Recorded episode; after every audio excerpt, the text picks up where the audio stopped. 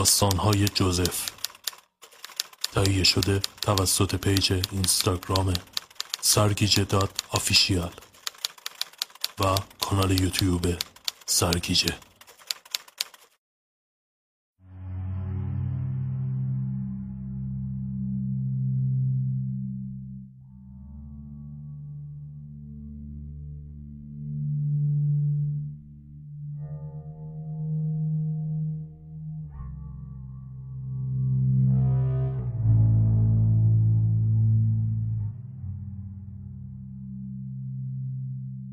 در یکی از نیمه شب‌های بهمن ماه 1380 که ابرها روی سقف شهر باله می‌رقصیدند، درهای بزرگ و آهنی خانه ویلایی مهندس کیکان طبق معمول رأس ساعت 10 شب باز شد.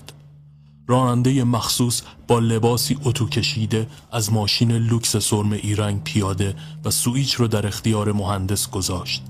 هیچ کس هیچ روزی وارد آن خانه بزرگ بدون اجازه و هماهنگی نمی‌شد.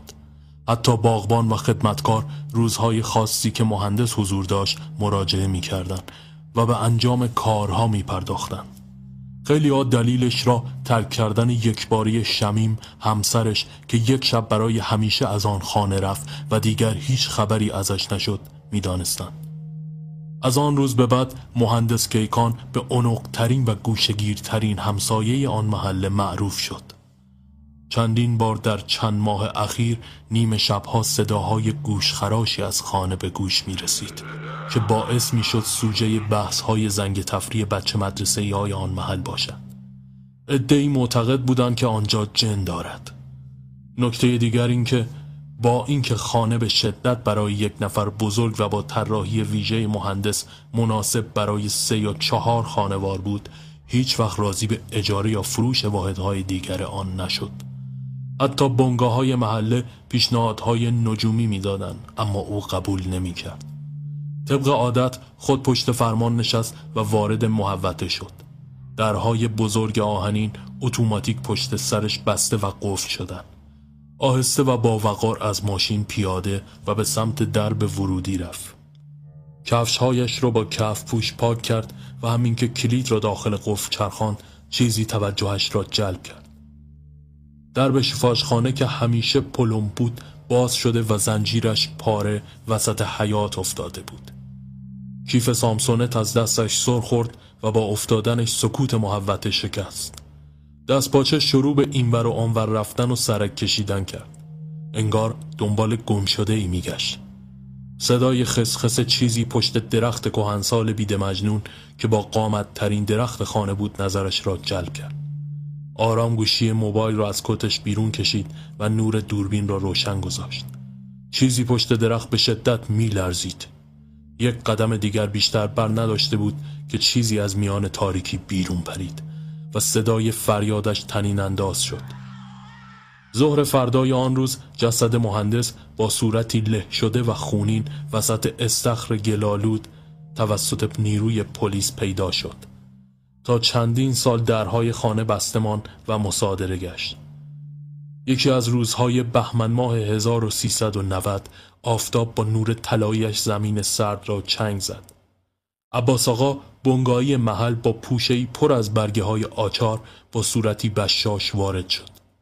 از جیب شلوارش چندین اسکناس هزاری بیرون کشید و به اسماعیل شاگردش داد و گفت بپر قنادی 1 کیلو شیرینی تازه بگیر و بیا. تلفن رو برداشت و شماره‌ای گرفت. الو، معلومه که شیرم، بالاخره مجوز رو گرفتم. بله، تو این بازار کساد این خونه مثل گنج میمونه. چی؟ بچه شدی؟ یادت باشه صاحب قبلی این خونه به خاطر اینکه رفته خارج اینجا رو فروخته. خوش ندارم کسی از قضیه جنایت و این پلیس بازی ها بو ببره. شیرفهم شد؟ آباریکلا. بلند قهقه زد، طوری که سقف بنگاه میخواست فرو بریزد. یک هفته بعد از ظهری نیمه ابری با هوای سرد زمستانی یک کامیون و به دنبالش یک خانواده با ماشینی گران قیمت جلوی درب خانه ایستادند. پدر خانواده پیاده شد و دست به سینه کارگرانی که وسایل رو به خانه می بردن را زیر نظر گرفت. پسر نوجوان خانواده با خواهر 6-7 سالش مشغول کلکل و جر و بحث شده بود. مادر خانواده هم که تنها باری که حمله میکرد کیف روی دوشش بود، نگاهی اجمالی به حیات و خانه انداخت. آقای دیبا پدر خانواده با لبخندی از رضایت روی لب گفت: چطوره؟ مورد پسند مهوش خانوم واقع شد؟ خانوم دیبا هم با اکراه سر تکان داد و گفت: تا حدودی. غروب رسید و تمام اسباب سر جای خود قرار گرفت. علی آقای دیبا هم با حوله زرشکی رنگ از حمام بیرون آمد و با همان لبخند همیشگیش گفت: چایی نمیدی به همون؟ مهوش خانوم هم لب پیچاند و قرزنان گفت: یه رب دیگه.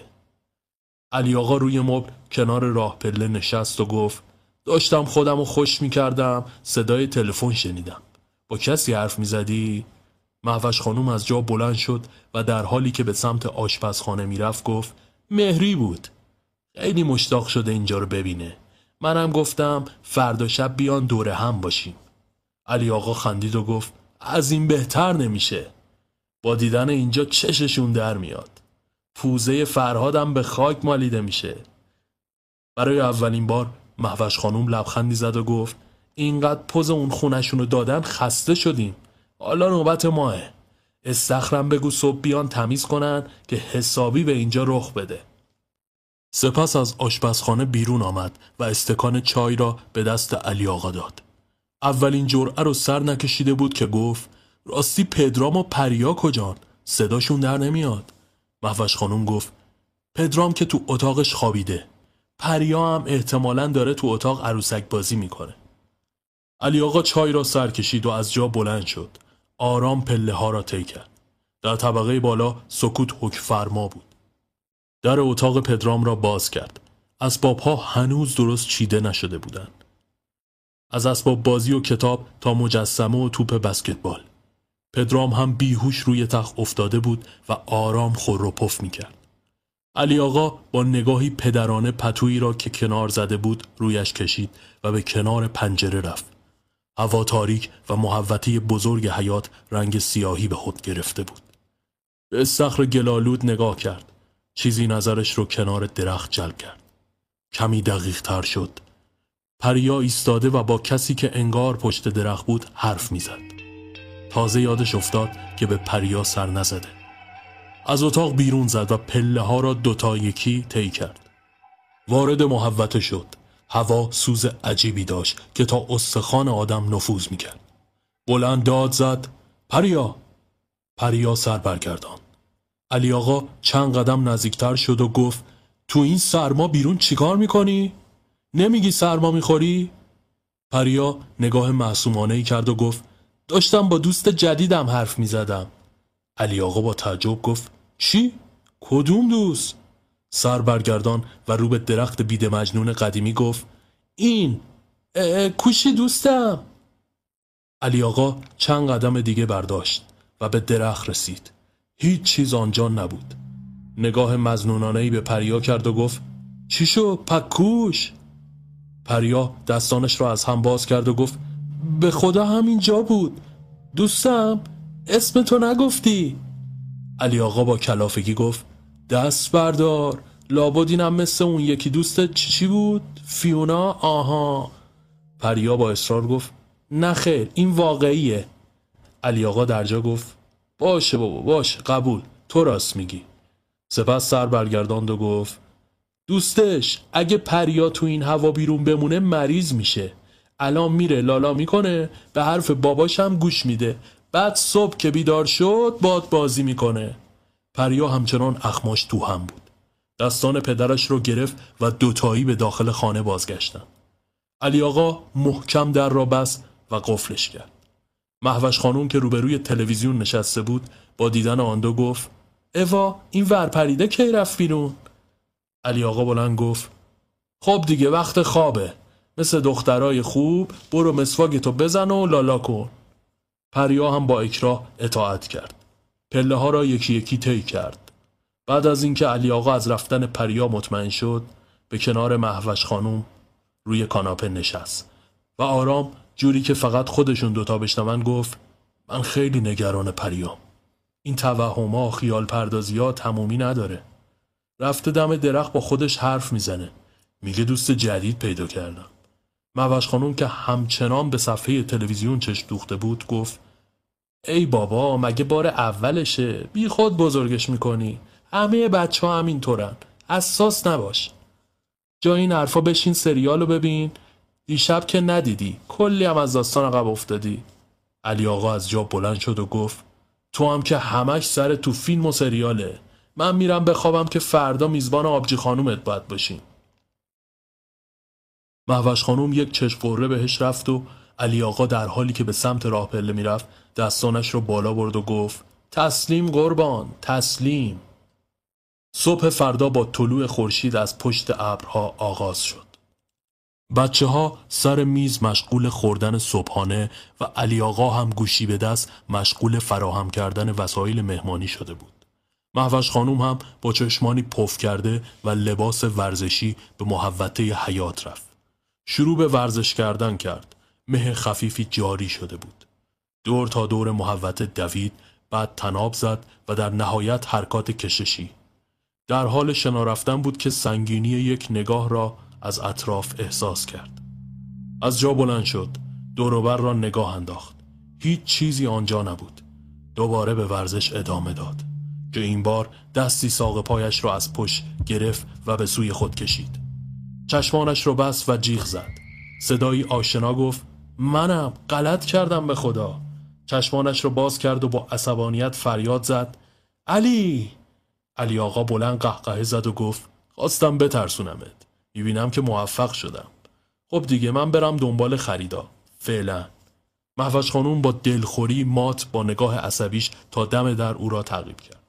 غروب رسید و خورشید هم از آسمان خارج شد. ابرهای تیره آسمان را پوشاندن. علی آقا مشغول چیدن چند صندلی گران قیمت کنار استخر بود که زنگ خانه به صدا درآمد. داد زد مهوش بدو مهمونا رسیدن. پدرام بدو از کنار استخر دوید و در را باز کرد. مهری خانوم با پسر بچه تقصشون ساسان و همسرش فرهاد وارد خانه شدن. آقا فرهاد با صدای آهسته گفت نه انگار این سری علی سر عقل اومده. مهری خانوم هم موزیانه گفت حواست باشه زیاد لیلی به لالاش نذاری یا.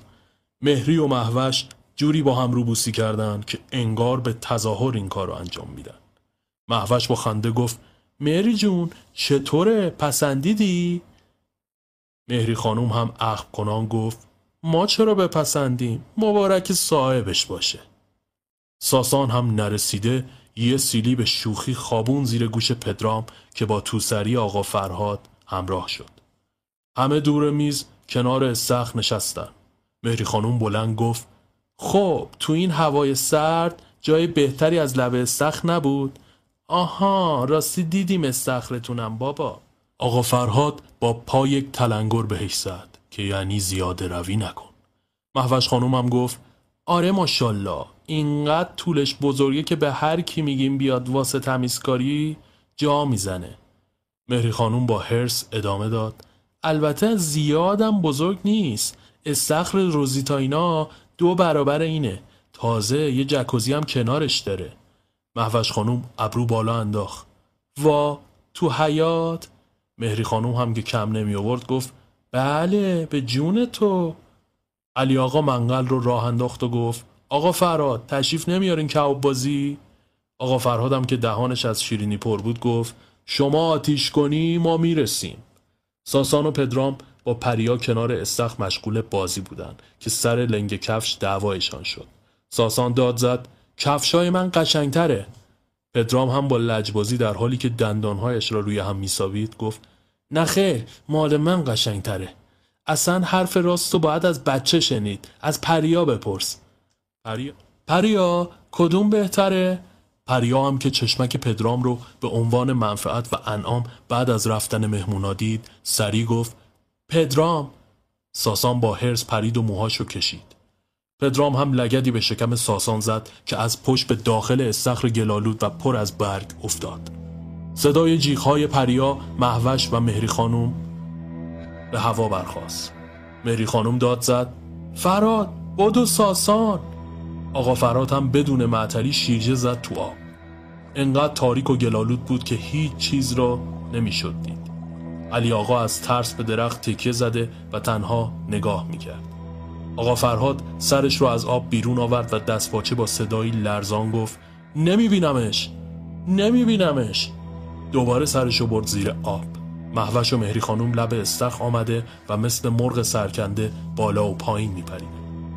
علی آقا یک آن به خودش اومد، چوب و تور بلند و مخصوص جمع کردن زبالهای استخر رو از کنار درخت برداشت و با عجله توی آب چرخاند تا اینکه به چیزی برخورد کرد.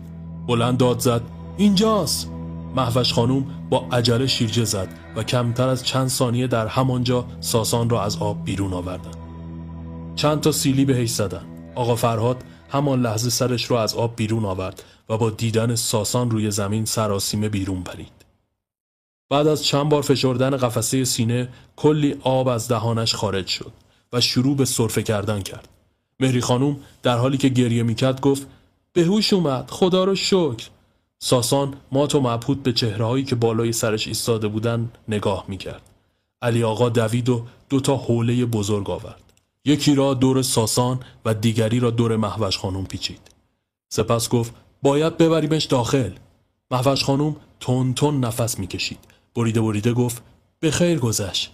مهری خانوم هم که تازه زبانش باز شده بود با عصبانیت گفت چیو به خیر گذشت؟ اگه میمرد چی؟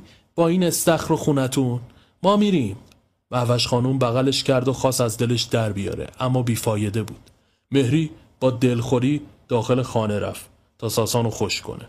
آقا فرهاد که منطقی تر به نظر میرسید وقتی علی آقا اومد عذرخواهی کنه گفت ای بابا بچن دیگه، نباید میذاشتیم دم استخر بازی کنن، پیش میاد دیگه، من میرم از دل مهری در میارم، نگران نباشید. علی آقا رو به پدرام گفت من نفهمیدم چجوری افتاد تو آب. پدرام و پریا که سرشونو پایین انداخته بودن از ترس گفتن سرخورده تنها زمین را نگاه میکرد. نیم ساعت بعد ساسان کنار شومینه هول پیچ نشسته بود و کارتون میدید. مهری خانوم که گویا آرام شده بود اما قیافه گرفته و با مهوش حرف نمیزد. آقا فرهادم انگار نه انگار اتفاقی افتاده. با علی آقا گل میگفتن و گل میشنفتن. بعد از حاضر شدن شام و کباب ها ساسان آرام به پدرام گفت تو منو هل دادی. پدرام گفت چرن نگو، تو پریا رو زدی. ساسان تهدیدآمیز گفت ولی تو انداختیم تو آب، اگه مامانم اینا بفهمن میدونی چی میشه؟ پدرام که ترسیده بود حتی تو چشماش هم نگاه نکرد. بعد از یک مکث کوتاه ساسان ادامه داد اون سیدی پل استیشنه که عموت از سوئد آورده، هنوز داریش؟ پدرام قلبش فرو ریخت. جانش به اون سیدی بند بود. همیشه هم ساسان دنبال فرصتی بود که آن را از چنگش در بیاره. سری بدون معطلی گفت نه شکست. ساسان هم با پررویی گفت بریم تو اتاق ببینم. سری غذاهایشان را خوردند و پله ها را به سمت اتاق طی کردند.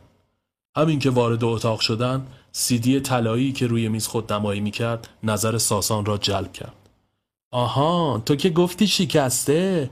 پدرام منمن کنان گفت خب فکر کردم تو اسباب کشی شکسته.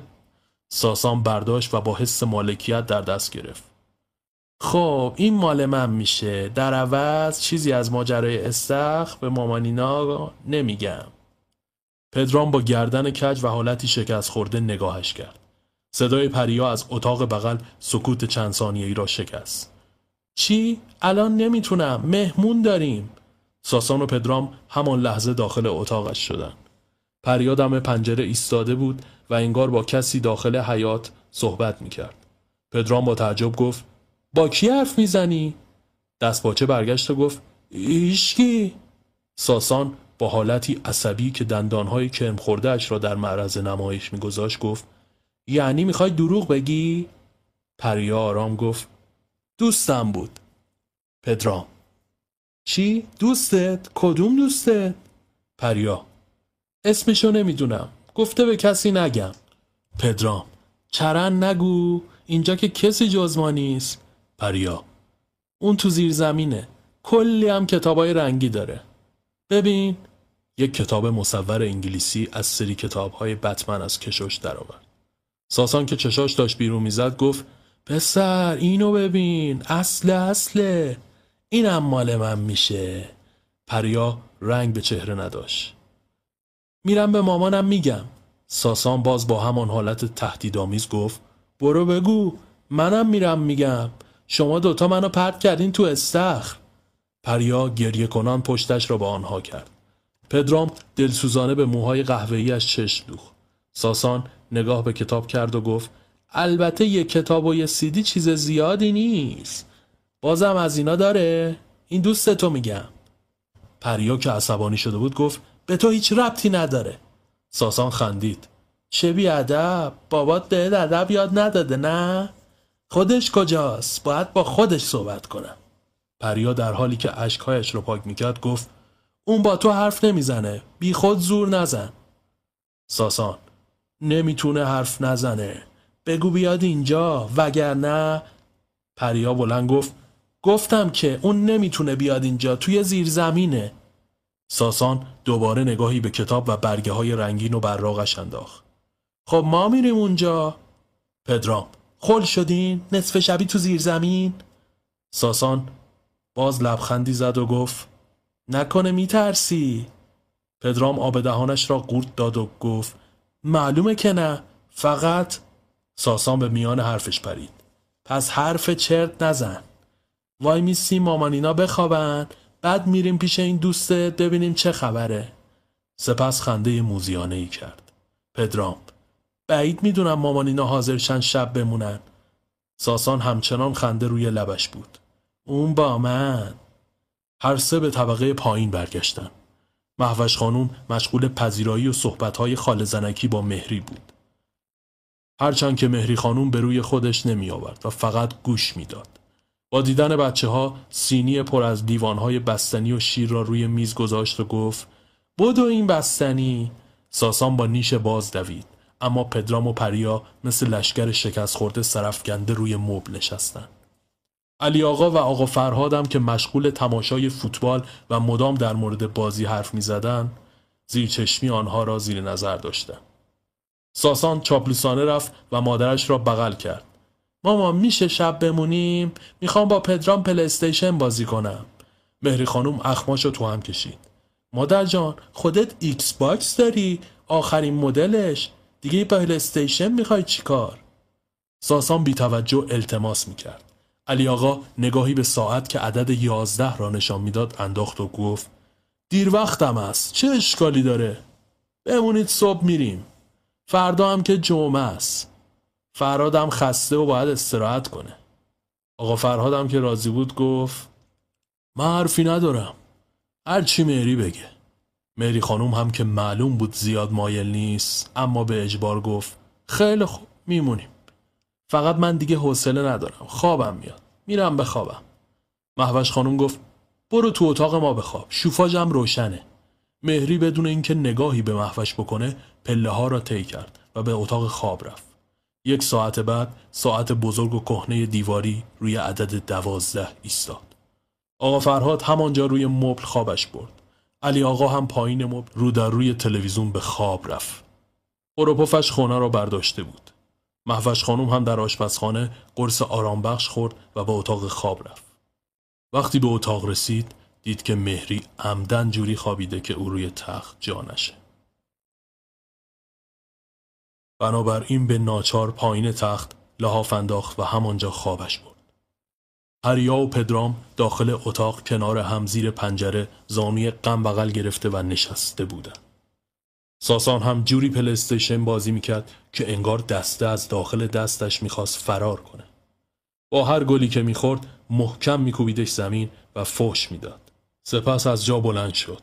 اگه یه بار ایکس باکس بازی کنی دیگه پای این چرت و پرتا نمیشینی. پدرام زیر لب گفت تو که راست میگی. ساسان موزیانه پرسید چیزی گفتی؟ پدرام یکه خورد و سری گفت میگم ساعت 12، احتمالا همه خوابن. پریا از اینکه قضیه دوستش رو یادش انداخته بود ناراحت شد و با بازوش به پهلوی پدرام کوبید. ساسان نگاه احمقانه‌ای به هر دو انداخت و گفت خودم میدونم. سپس پاورچین از اتاق بیرون زدن. ساسان که جلوتر قدم برمی داشت گفت خب افراد به پیش. پریا و پدرام آهسته دنبالش کردند. خانه تاریک و حیاط تاریک‌تر از آن. آرام از پله‌ها پایین رفته و از کنار تلویزیون و مبل چرمی گذشتند. همان لحظه علی آقا نفس عمیقی کشید و پهلو به پهلو شد. هر ستایشان سر جا خشکشان زد. بعد از چند ثانیه ساسان با سرش به آنها اشاره کرد که به راه بیفتند. آرام در را باز کرده و به داخل حیاط رفتند.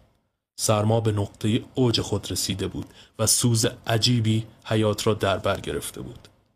تنها صدایی که به گوش می رسید صدای آرام جابجا شدن آب استخر با وزش باد بود. آهسته به درب زیرزمین و شوفاژخانه رفتند. درب از پشت زنجیر شده بود. از قسمتی که بینش باز بود عبور کردند و کورمال کورمال در تاریکی قدم برداشتند. ساسان که باورش شده بود رئیس گروه تجسسه گفت چرا قوه؟ بعد از اینکه دید کسی چیزی نمیگه بلندتر گفت میگم چرا قوه؟ پدرام هیس چته میخوای همه رو بیدار کنی؟ نگفتی که چرا قوه بیاریم؟ ساسان احمق من باید بگم همه چیو بهت؟ زود باش برو چرا قوه بیار. من و پریا اینجا میمونیم. پدرام که حسابی ترسیده بود و دنبال فرصتی برای فرار میگشت گفت باشه باشه الان میارم. با عجله از زیر زمین بیرون رفت. ساسان آهسته غر زد احمق جون نری بیدارشون کنی ها. همین که پدرام رفت ساسان گفت خب پریا این دوست مسخرت کدوم گوریه؟ پریا نمیدونم من تو حیاط میدیدمش میگفت اینجا زندگی میکنه. ساسان جلوی در ایستاد و گفت خب بگو خودشو نشون بده. البته کتابای خوشگلش هم بیاره. پریا آروم گفت دوستم کجایی؟ منم پریا. صدای خشخش کشیده شدن چیزی روی زمین سکوت آنجا را شکست. پریا منمن کنان گفت سلام. آنقدر تاریک بود که هیچ چیز دیده نمیشد. ساسان نمیتونست صدای اون نفر را بشنود. فقط صدای پریا را میشنید که جوابش را میداد. منو ببخش مجبور شدم. نمیخواستم به کسی بگم. پسر خالم مجبورم کرد. میخواد کتاباتو ببینه. ساسان خان دوستم میگه نمیخواد باهات حرف بزنه. ضمناً دیده که چجوری لب استخ منو زدی. میگه تو آدم بدی هستی. ساسان که حسابی کلافه و عصبی شده بود بلند گفت دوستت غلط اضافی کرده با تو. یالا بگو کتابا رو بیاره ببینم. حوصله‌مو دارید سر میبرید. پریا مکسی کوتاه کرد و گفت میگه به یه شرط نشون میده کتابا رو که من اینجا نباشم. ساسان گفت چی؟ نکبتی واسه من شرطم میذاره؟ خیلی خب بابا تو رو میخوام چیکار؟ گورتو گم کن برو. پریا آهسته از کنار ساسان عبور کرد و از در بیرون رفت. صدای خسخس هر لحظه نزدیک و نزدیکتر میشد.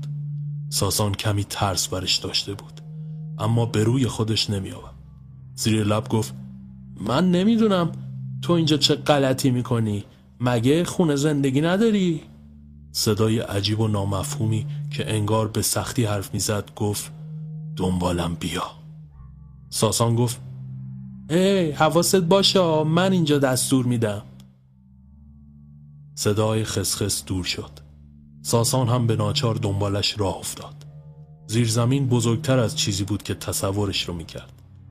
10-20 قدم شایدم بیشتر جلو رفتن تا اینکه صدای باز شدن یک دریچه به گوش رسید. نور ضعیف شمع داخلش خودنمایی میکرد. چندین پله چوبی زیرزمین رو به اتاقی نمور وصل میکرد. ساسان پوزخندی زد و گفت آها پس اینجا زندگی میکنی. آرام پله ها را طی کرد و وقتی از آخرین پله به سطح زمین رسید دریچه بسته شد. ساسان غرزنان گفت هی چه غلطی میکنی؟ فکرشم نکن منو بپیچونی. همان لحظه از پشت قفسه بزرگی از کتاب یک موجود عجیب غریب با صورتی که انگار مچاله شده باشه و دستانی بزرگ که تنها 2 انگشت داشت بیرون آمد. ساسان زبانش بند آمده بود. از ترس شلوارش را خیس کرد. موجود عجیب و خلقه نزدیک و نزدیکتر شد. تنها یک چشم حفره مانند سمت چپ صورتش داشت و صدایش از حفره افقی شکل دیگری نزدیک چانه خارج میشد. تو آدم بدی هستی. با پاهایی کوتاه و کج به سمت ساسان حمله ور شد. تنها صدای جیغ بلند ساسان بود که حیات را در بر گرفت. پریا که داخل حیات ایستاده بود به صورت خفیفی صدا را شنید. همان لحظه پدرام با جعبه کبریت از راه رسید. در حالی که نفس نفس میزد گفت فقط همین رو تونستم پیدا کنم. پریا در حالی که از ترس میلرزید گفت تو هم شنیدی؟ پدرام با تعجب نگاه به چهره رنگ پریده پریا انداخت. چیو؟ پریا صدای جیغ ساسانو از تو زیر زمین اومد. پدرام نه من که چیزی نشنیدم. خیالاتی شدی؟ مثل اون دوستت لابد. راستی اون کتابو از کجا آوردی ها؟ راستشو بگو. من به کسی نمیگم. پریا با حالت تهاجمی گفت من دروغ نگفتم. اونو دوستم بهم داد. اینجا زندگی میکنه. خودش گفت خیلی قبل‌ترم ما اینجا بوده. همان لحظه صدای باز شدن پنجره و بعد تصویر مهری خانم در قاب آن نمایان شد. آهای شما اونجا چیکار میکنید؟ هر دو ممن کنان گفتن هیچی. مهری خانم چشماش رو ریز کرد. اون کبریت چیه دست پدرام؟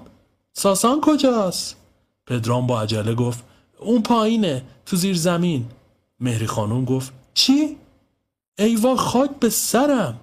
پریا از شدت دلخوری پایش را روی زمین کوبید و گفت چرا گفتی؟ اگه برای دوستم بد بشه چی؟ مهری خانم با عجله به حیات آمد. پدرام ادامه داد به خدا خودش گفت ما تقصیری نداریم. میخواست دوست پریا رو ببینه. مهری خانم بلند داد زد ساسان کجایی؟ ساسان.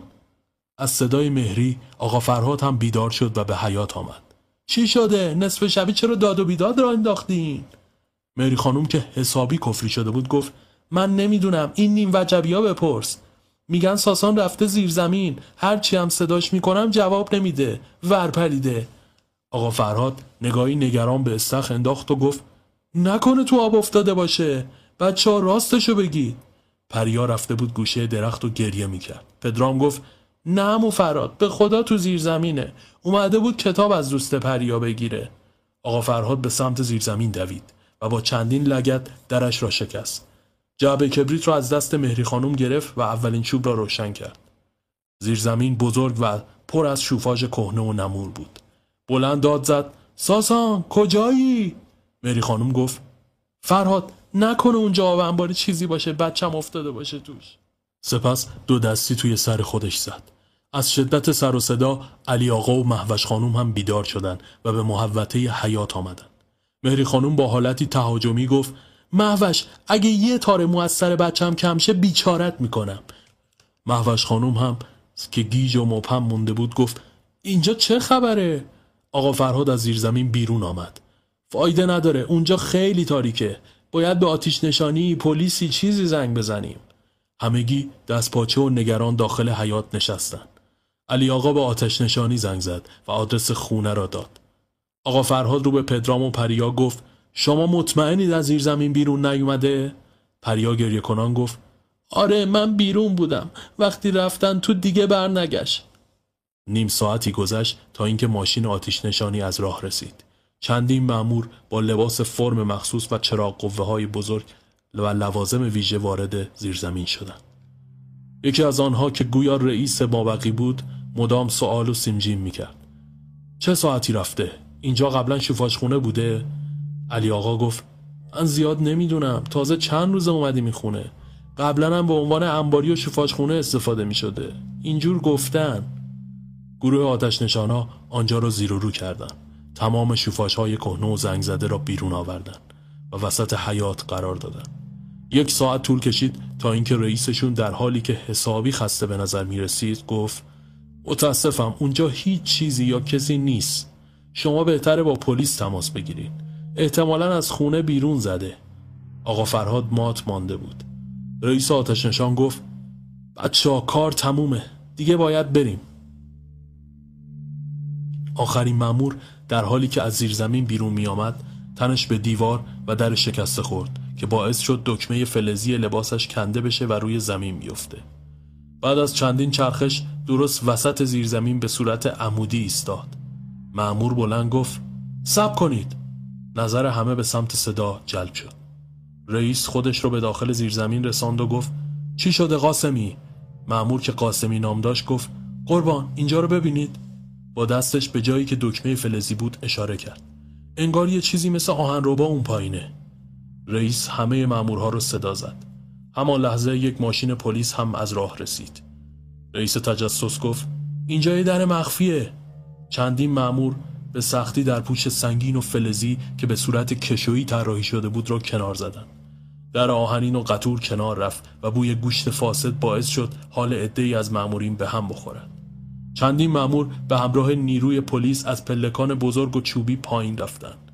یک اتاقک نسبتاً بزرگ آنجا قرار داشت، با قفسه‌های بزرگ پر از کتاب، صندوقچه‌های قدیمی و شمدان‌های کهنه. دستی پوسیده از داخل آن بیرون زده بود. مأمور در را باز کرد. زن میانسالی که مشخص بود سالیان سال است، به شکل چندشاوری با خون خشک شده و گل عجین شده آنجا مرده بود.